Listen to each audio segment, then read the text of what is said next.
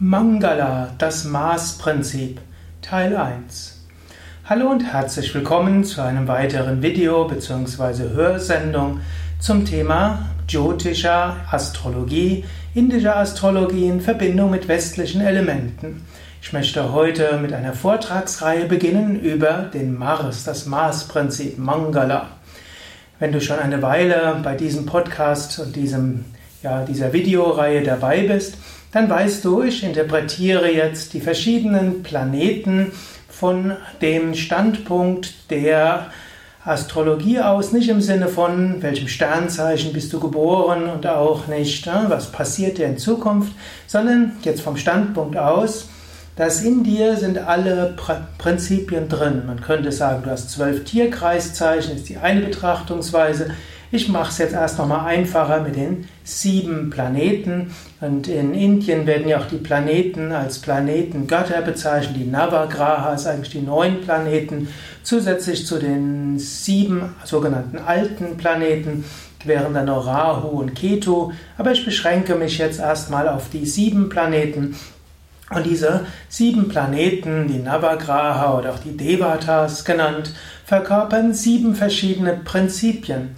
Und ich bin ja Yogalehrer, spiritueller Lehrer und dort interessiert mich natürlich besonders, wie diese Prinzipien zu beachten sind als in der Persönlichkeit, wie man mit diesen Prinzipien sein Leben gestalten kann, wie man uneigennützig dienen kann, wie man spirituell wachsen kann, was das für die Meditation bedeutet, was das heißt im Umgang mit anderen Menschen, fürs uneigennützige Dienen, für Verstehen und eben auch für Asanas und Pranayama. So sind diese Hörsendungen darauf ausgerichtet, dass du so etwas mehr über diese Prinzipien erfährst und dann vielleicht auch Anregungen bekommst, diese Prinzipien etwas mehr zu leben.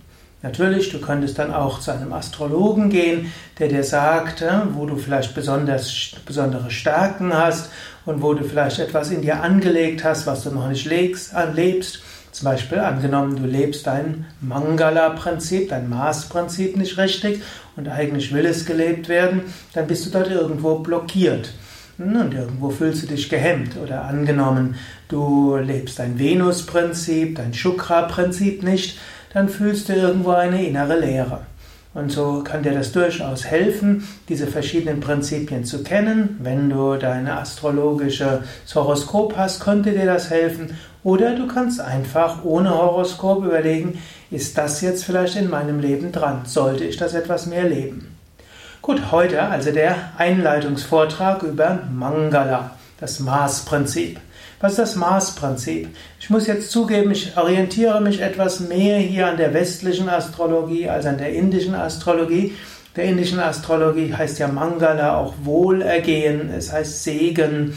Viele, die hören vom Yoga her, wissen auch, dass Mangala ein Beiname der göttlichen Mutter ist, mit einem langen A am Ende und bedeutet die Wohl, die dir alles Glücksverheißende macht, alles Segensreiche, alles Gute, auch Wohlstand, Reichtum, all das ist in Mangala.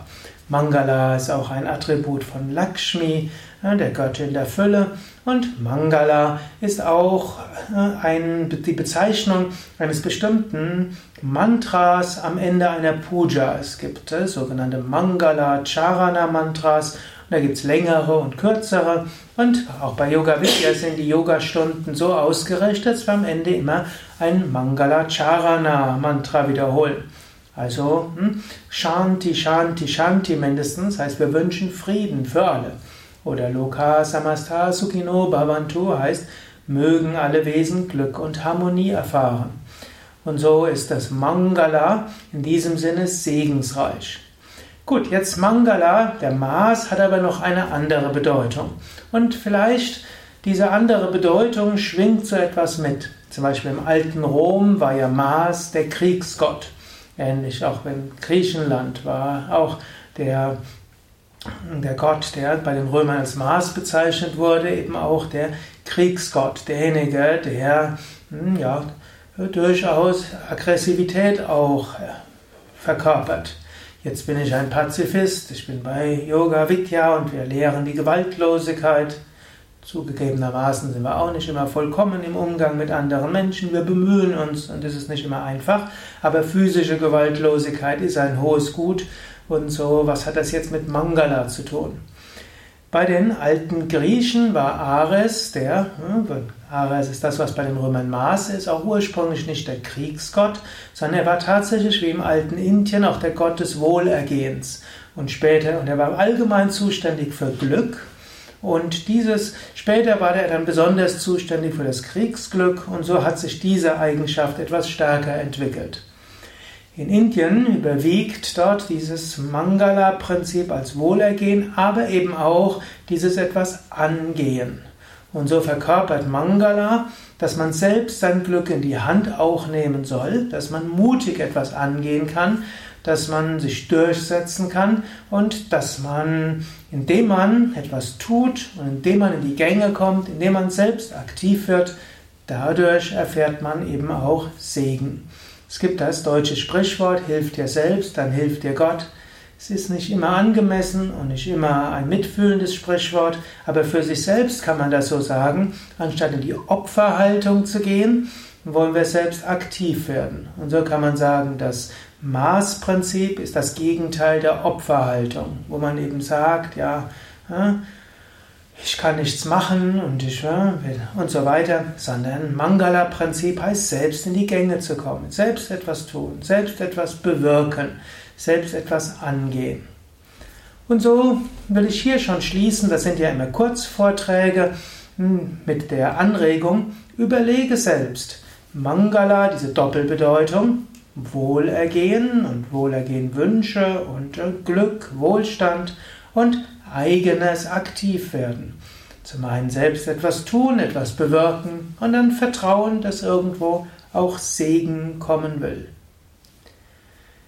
Ja, das war's schon für heute. Ein paar Worte noch über diese Hörsendung und Video. Ich spreche ja sowohl von Hörsendung als auch Video. Du findest diese sowohl als Video auf YouTube wie auch auf mein.yoga-vidya.de.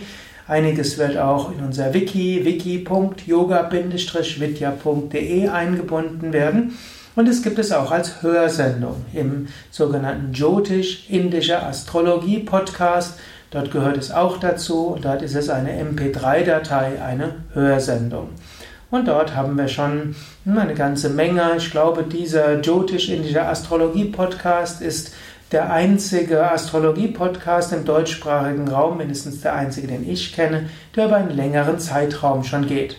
Es gibt zugegebenermaßen ab und zu mal Pausen von mehreren Wochen, manchmal auch Monate, aber eigentlich seit ein paar Jahren wird er immer wieder neu bestückt mit kurzen Inspirationen, kurzen Denkanstößen.